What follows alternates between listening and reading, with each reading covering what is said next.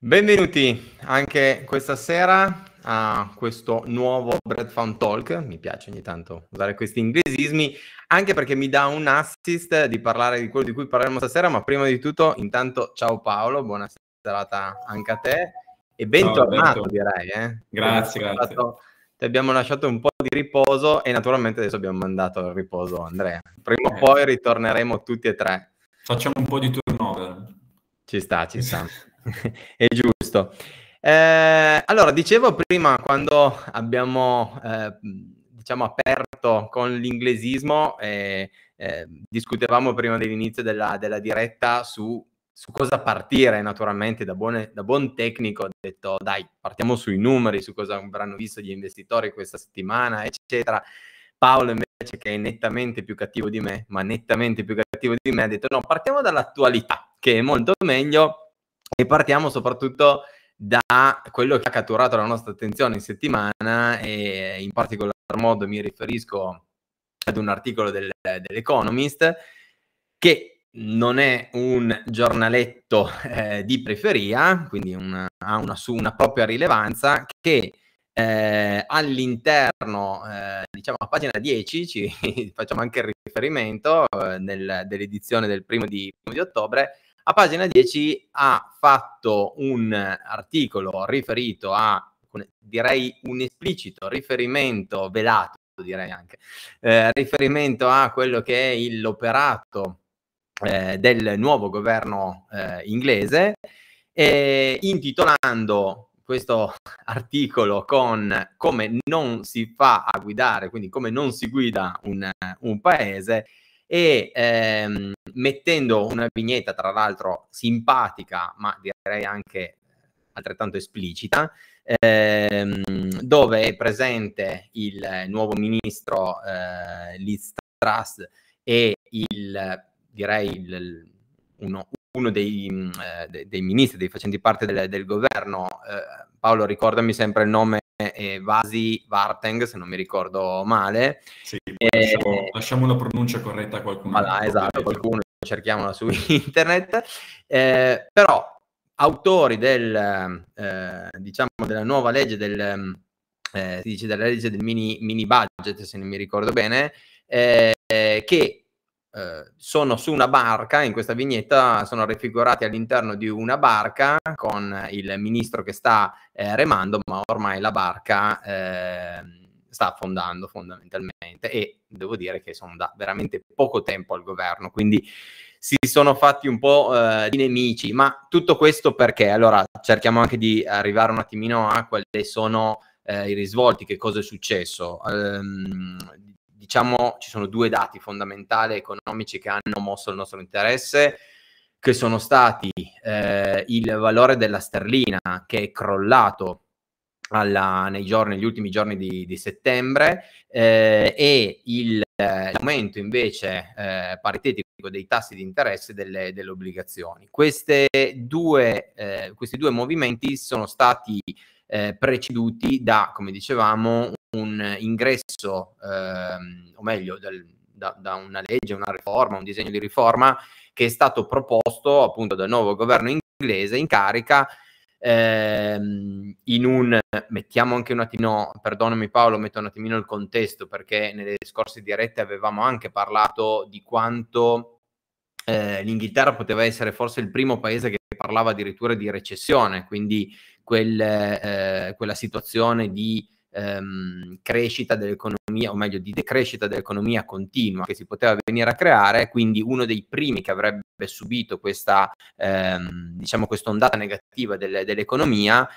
Quindi eh, si cerca dal punto di vista del, del, del, del, governo, della politica, di dare degli stimoli. Eh, diciamo che la risposta a questi stimoli, poi li vedremo un attimino più in dettaglio, non è stata delle migliori dal punto di vista dei mercati, eh, sia direi valutari, obbligazionari ma allo stesso modo anche i mercati azionari, quindi con le valutazioni delle società che operano all'interno dell'economia eh, inglese che non so se il termine è corretto, sono stati leggermente scettici sul, ehm, sulla buona riuscita di questo, eh, di questo piano. Sì, eh, troppo bravo questo, diciamo, questo, chiamarlo scetticismo, direi che forse gli hai fatto un complimento. E non fare gli stessi termini di Economist, ma magari, li, no, magari no. strada facendo mentre ne parliamo eh. potremmo farli. Poi magari ci sbagliamo, che ne so, bisogna sempre mettere le mani avanti. Voilà, facciamo così, facciamo così. Guarda, io ti lascerei la, la parola, Paolo, per spiegarci un po' quello che è successo eh, come siamo arrivati oggi, come è arrivata l'Inghilterra questa situazione e se ci sono dei risvolti passati, neanche troppo passati, che hanno contribuito a, ad arrivare a, a, questo. Allora, ritorniamo un attimo su quello che è la causa scatenante di, questo, di, di questi ultimi sette giorni, piuttosto che 15 giorni di fuoco che ci sono stati eh, in Inghilterra e che hanno avuto dei, diciamo, un modo di raffrontarsi all'Inghilterra totalmente inaspettato eh, prima, ovviamente prima di questi 15 giorni, eh, da parte di diverse istituzioni molto importanti a livello mondiale.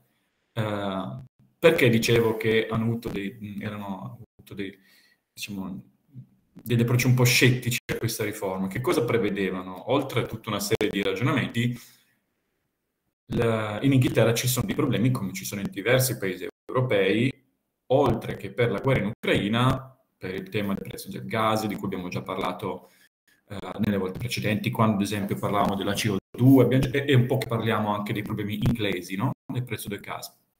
Eh, una delle proposte che è stata fatta è da parte del, diciamo, appunto, di, di questo nuovo governo guidato da Truss, è l'abbassamento dal 45% al 40% di tutte le imposte sui redditi superiori a 250.000 sterline che di per sé è una manovra parecchio espansiva, cioè io ti abbasso le tasse ai redditi più alti in maniera tale che questi possano spendere maggiormente e eh, favorire appunto anche il rilancio dell'economia e quant'altro. Paolo, per la precisione correggo solo un lapsus è 150.000 sterline, scusate, non 150. Errore mio, scusatemi. Eh, solo per essere, per essere chiaro.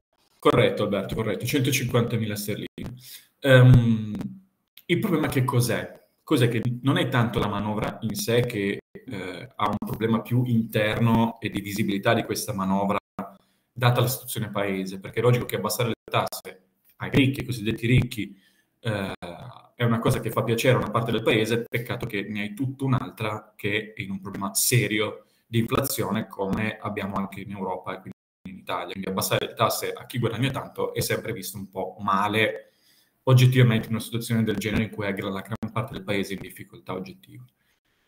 Ma non è tanto questo che si può avere un risvolto sociale e quant'altro, ma che alla, una delle prime domande degli analisti che eh, avevano davanti il, questi, questi governanti è stata, ma ok, ma tutta questa manovra qua, come pensate di finanziarla?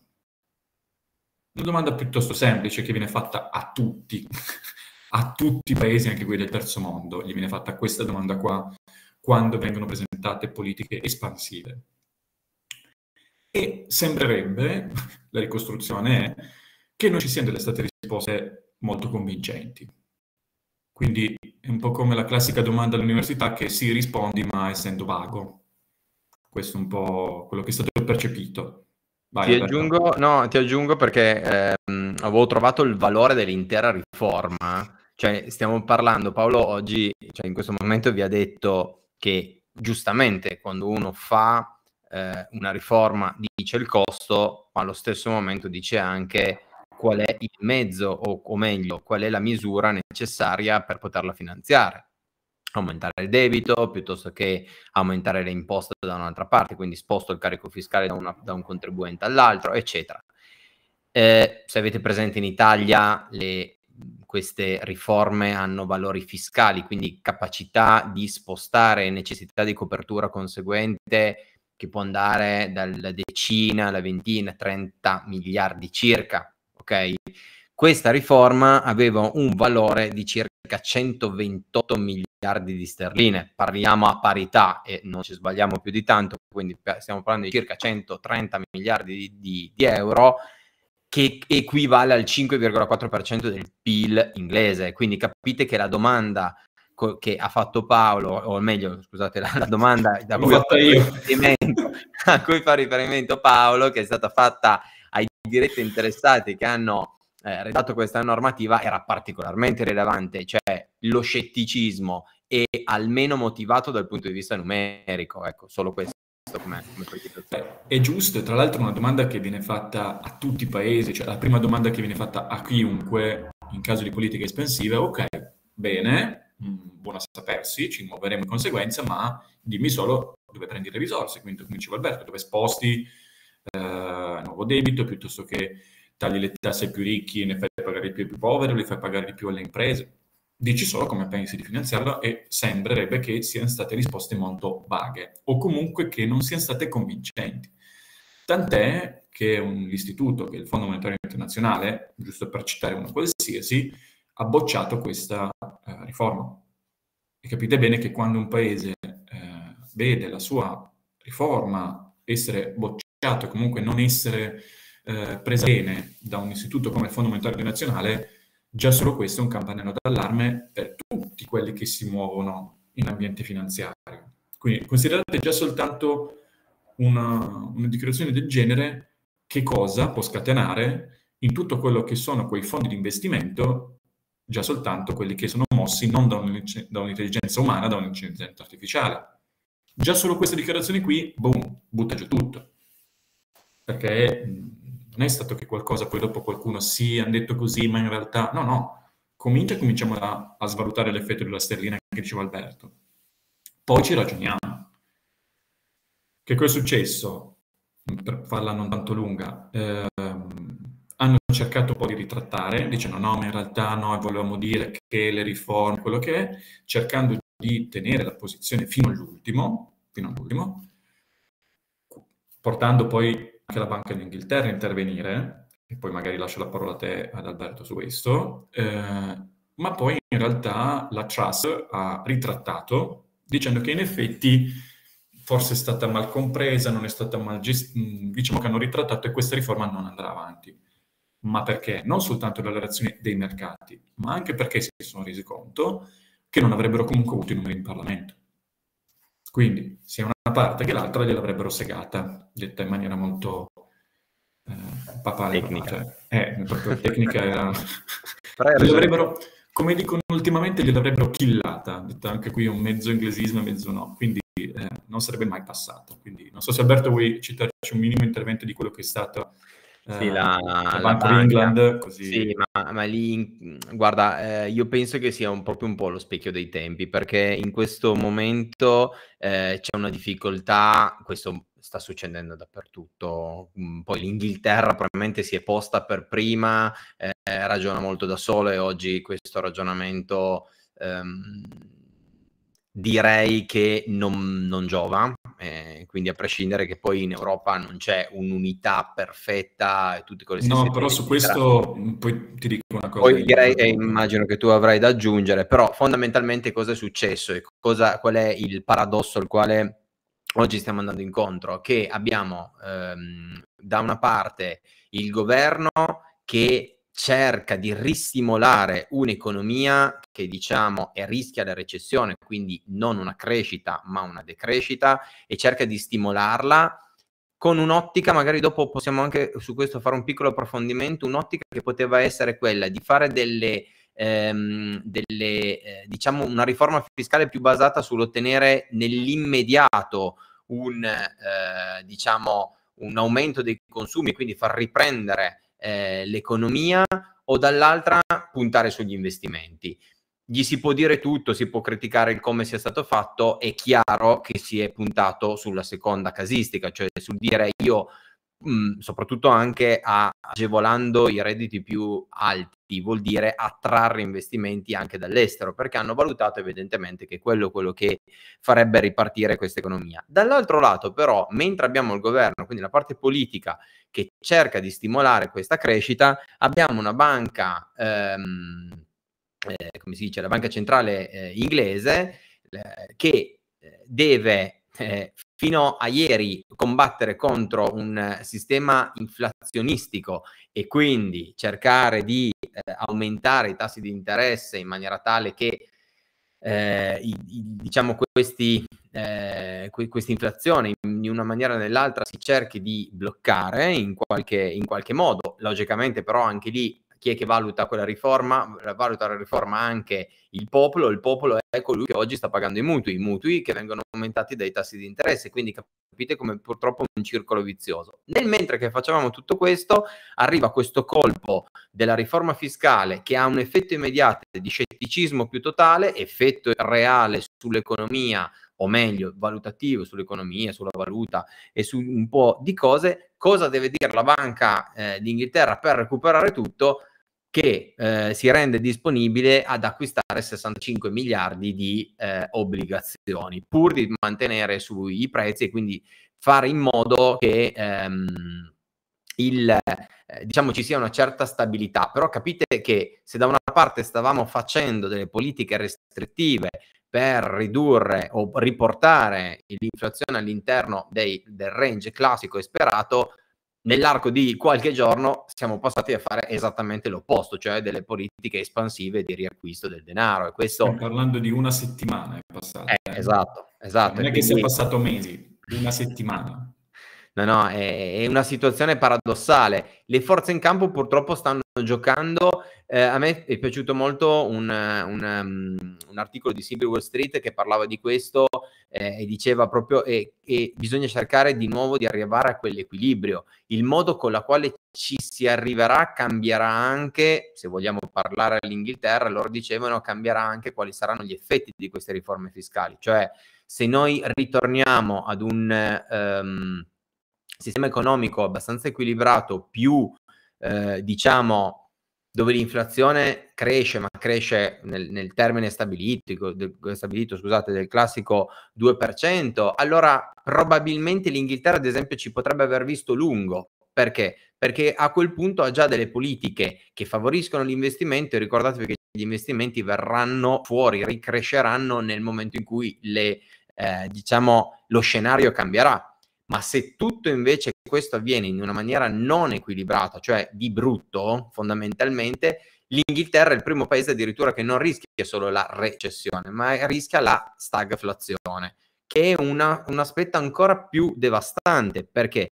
Perché abbiamo aumento dei prezzi da una parte, ma allo stesso tempo non seguito da una crescita economica. Quindi il peggio del peggio che posso, posso andarmi a trovare. Questo è rischi al quale andiamo avanti e eh, quale si trova davanti l'Inghilterra è un po' il paese sonda, mi viene da dire, dal punto di vista europeo. Poi direi, ripeto, la loro posizione in Europa è quanto meno controversa. Se giusto, te lo lascio sì. poi dire a te qualcosa in più. Sì, diciamo che l'Inghilterra si trova in una situazione un po' particolare, nel senso che c'è questa famosa Brexit che si pensava uh, dal punto di vista inglese che dovesse eh, avere molti più benefici che malefici, perché è logico che la, la scelta è stata fatta per riprendersi eh, potere in mano in campo fiscale, in campo monetario, eh, in campo politico, quindi uscendo dalla, dall'Unione Europea, quindi tutti i benefici. Ovvio che c'erano partiti che erano favorevoli alla Brexit, partiti che invece giocavano contro la Brexit. Giusto per farvi un esempio, uh, sulla Truss, senza andare a colpa lei, però ha fatto un po' eh, diciamo un effetto pendolo, nel senso che prima era contro, che sei anni fa, durante la campagna, era la campagna per rimanere in, in Europea. Poi in realtà negli ultimi di recente ha detto che ha fatto un'intervista a BBC dicendo che si sbagliava. Diceva no, in effetti eh, mi sbagliavo, è, è stato molto meglio uscire. Quando in realtà ora, pochi giorni fa, ha richiesto, eh, ha proposto la, la città di Londra per un summit della comunità politica europea, cosa che anche eh, diciamo, ne, nei palazzi europei mh, della Commissione è stata diciamo, una proposta quantomeno inaspettata, perché avete fatto la Brexit l'altro giorno, abbiamo fatto tutte le carte, se vi ricordate il tema dei confini sull'Irlanda, la pesca, eh? e adesso vuoi proporre Londra per un, un summit sulla comunità politica europea, che, in che senso? Cioè, fammi capire. Quindi è una situazione un po' particolare eh, di questo amore-odio che continuerà eh, nei, nei, secoli, no, non so, sto scherzando, che continuerà comunque con, con, con l'Unione Europea. Um, è logico che una, una, fonte, come esempio il, il Telegraph, già soltanto uh, qualche mese fa, perché ad agosto, raccontava quelli che comunque continua a esserci come effetti negativi della Brexit. Quindi non è che il, un giornaletto qualsiasi, anche in questo caso Telegraph, comunque diceva che la carenza di manodopera continua, perché tutti i problemi di, uh, di restrizioni legati ai cittadini stranieri che possono entrare in Inghilterra continuano, quindi banalmente dal pub fino a quanto agli ospedali assistenza alla persona, piuttosto che ehm, a, a, tutti i problemi legati ai trasporti. Se vi ricordate c'era stato un problema diversi mesi fa sui trasportatori che non c'erano in Inghilterra, piuttosto che eh, quasi anche McDonald's che diceva ragazzi occhio perché qua abbiamo problemi di, di cibo, quindi c'era il problema dell'import dall'estero rispetto all'Inghilterra, c'era le famose foto, le immagini con gli scaffali vuoti, poi c'è stato il Covid che comunque ha inciso, non è stata una passeggiata di salute al Covid neanche in Inghilterra. C'è tutto il tema burocratico legato ai movimenti di persone, cosa che il libero scambio di, di movimenti di persone e cose all'interno dell'Unione Europea lo conosciamo benissimo. Quando però un paese diventa esterno all'Unione Europea, a quel punto si blocca tutto. Quindi tutte le restrizioni legate in Inghilterra, considerate che il 22 luglio scorso ehm, nel porto di Dover ci sono state sei ore, sei ore di coda per entrare in ingresso in Inghilterra, piuttosto che anche in uscita dall'Inghilterra. Gli inglesi sono soliti andare in vacanza tra i mille posti anche alle Baleari, nel senso che riempiono proprio le Baleari d'estate il, con tantissimi voli. Ecco, questo subito ha creato qualche problema, perché anche lì non erano più paesi membri della comunità europea, ma controlli dei passaporti, cioè non è stata proprio una cosa... Alberto ci raccontava prima di una crescita che anche qui è stata quasi definita anemica, perché comunque è, è tra le crescite peggiori dei paesi del G7, e però dall'altro lato un discorso di inflazione devastante, perché per questi effetti di Brexit che vi dicevo prima, quindi il tema di manodopera, il tema dei trasporti, il tema della pesca che comunque non è ancora un tema risolto, eh, l'import dalla parte dell'estero e anche l'export, e considerate che quello che sta succedendo in questi mesi. Quindi l'inflazione che anche da noi è cresciuta, noi rimaniamo in comunità europea, vi ricordate il prezzo del gas, tutto quello che abbiamo detto nelle volte precedenti. È logico che ci sono poi tutta un'altra serie di temi che sono laterali dell'economia, ma sono comunque importanti, ad esempio la ricerca universitaria. Non so se sapete quanto sono importanti le università in Inghilterra e quante persone muovono quell'università, tutto il tema dell'Erasmus, quindi ci sono tutta una serie di impatti che la Brexit si porta dietro. Vuoi essere un paese terzo? Sei un paese terzo a tutti gli effetti a quel punto, quindi tutti gli scambi devono essere riconsiderati. È logico che scambi di persone, cose e anche dal punto di vista finanziario. Tante società sono uscite dal mercato londinese, hanno spostato la loro sede fiscale e amministrativa da Londra, che hanno beneficiato tantissimo in Olanda piuttosto che il Belgio, ci sono altri paesi esterni a Londra che stanno beneficiando di questo Brexit perché si sono portati tante capitali. È logico che uno dei motivi per cui la Truss voleva fare quella cosa è per riportare questi capitali appunto in Inghilterra, ci diceva all'inizio Alberto. Ora però forse varrebbe la pena dire, va bene, per un investitore questo cosa cambia? Cioè, fatemi capire.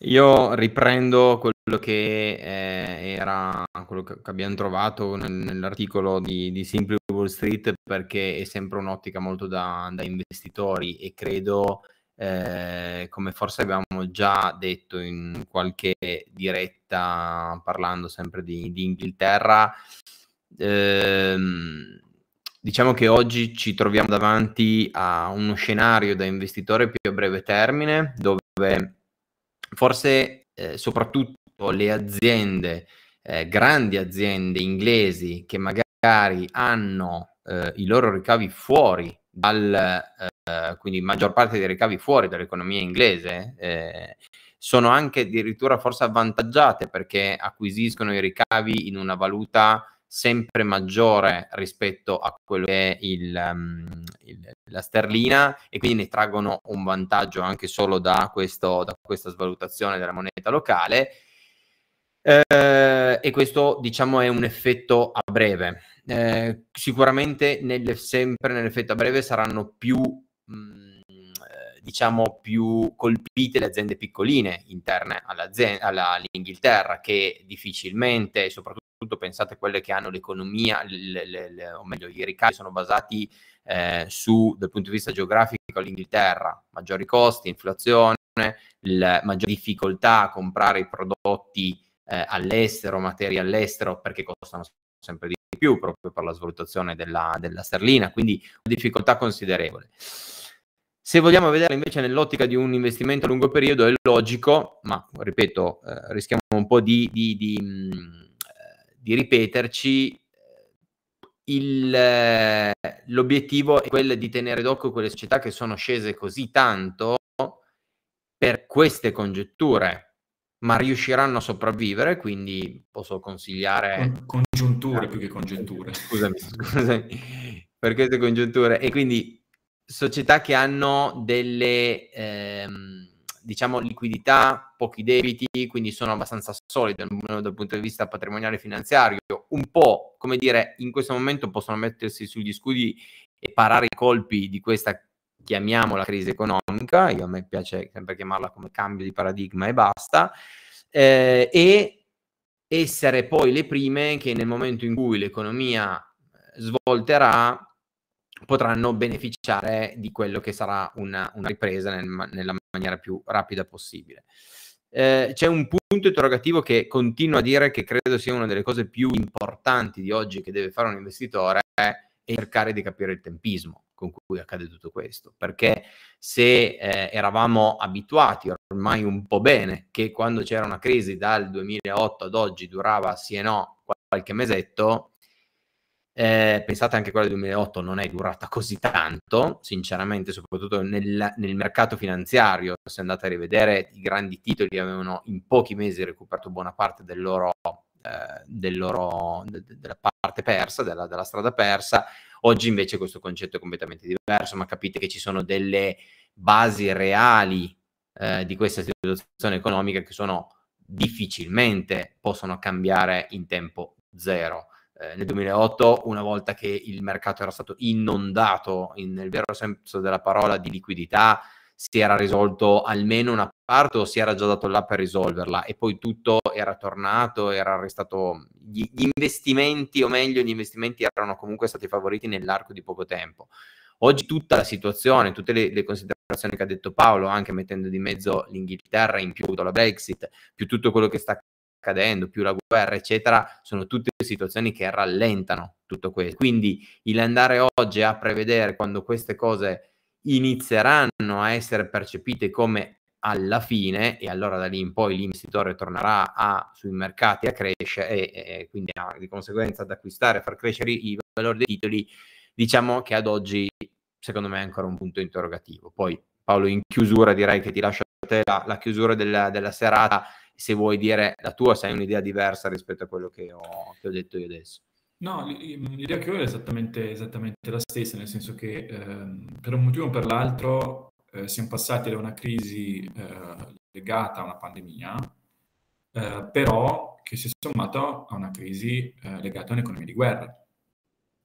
Quindi ehm, non è una crisi limitata a un discorso finanziario come c'è stato nel 2008. Qui è un'unione di due crisi per due motivi diversi, ma che sta causando tutta una serie di concause, cioè di effetti derivanti che vanno poi a cascata. Quindi tutta una serie di effetti si stanno, come in una tempesta perfetta, andando a fare qualche citazione, si stanno mettendo tutti insieme, quindi diventa poi un effetto che va come domino, no? Perché a quel punto dici, ok, ma una crisi limitata a un settore finanziario, è una crisi legata a un settore immobiliare, è una crisi legata a una pandemia che ha devastato tutte le realtà e tantissimi settori, è una crisi legata a un'economia di guerra, cioè si sta andando a mettere tutta una serie di cose insieme che, diciamo, generano molte incertezze nell'investitore, sia istituzionale che non, eh, dove in base all'ottica che uno ha di lungo, di breve, ma di qualsiasi ottica che uno possa avere, non ha una certezza o potrà guardare un obiettivo in, in termini di tempistiche. In questo momento no. Io, io, la mia pensione è che non c'è ancora un traguardo di tempistiche, siamo comunque in un'economia di guerra. Che uno poi lo voglia vedere di più o di meno, c'è una guerra in corso. C'è qualcuno che spara razzi dalla Nord Corea al Giappone, eh, c'è comunque una situazione di tensione eh, nel Mar Cinese, c'è un sistema di tensione in Europa, cioè, non siamo in una situazione in cui, diciamo, come occidentali guardiamo una guerra alla volta, perché poi siamo abituati a fare così. Quindi guardiamo un problema per volta. In questo caso ci sono n problemi, che quindi non danno certezza sotto diversi aspetti. Questo è il ragionamento, questo è il ragionamento mio. Poi ti lascio in chiusura. Siamo andati un po' lunghi. No, no, ma infatti il ragionamento è quello che, che hai fatto tu. Bene, allora eh, io direi che ringraziamo tutti. Sì, scusami, ho visto adesso l'ora, quindi siamo leggermente lunghi. Chiediamo scusa alla regia che con tanta pazienza ci, ci segue. E ringraziamo anche loro, ringraziamo tutti quelli che hanno assistito alla diretta o vedranno il video sul nostro canale YouTube. Mi raccomando, un mi piace, iscrivetevi o, o meglio ancora condividete sui social eh, quello che facciamo e sarebbe per noi un, un gran premio. Grazie ancora, ciao Paolo, eh, alla prossima anche con, con Andrea e come diciamo noi, ciao a tutti e stay bread.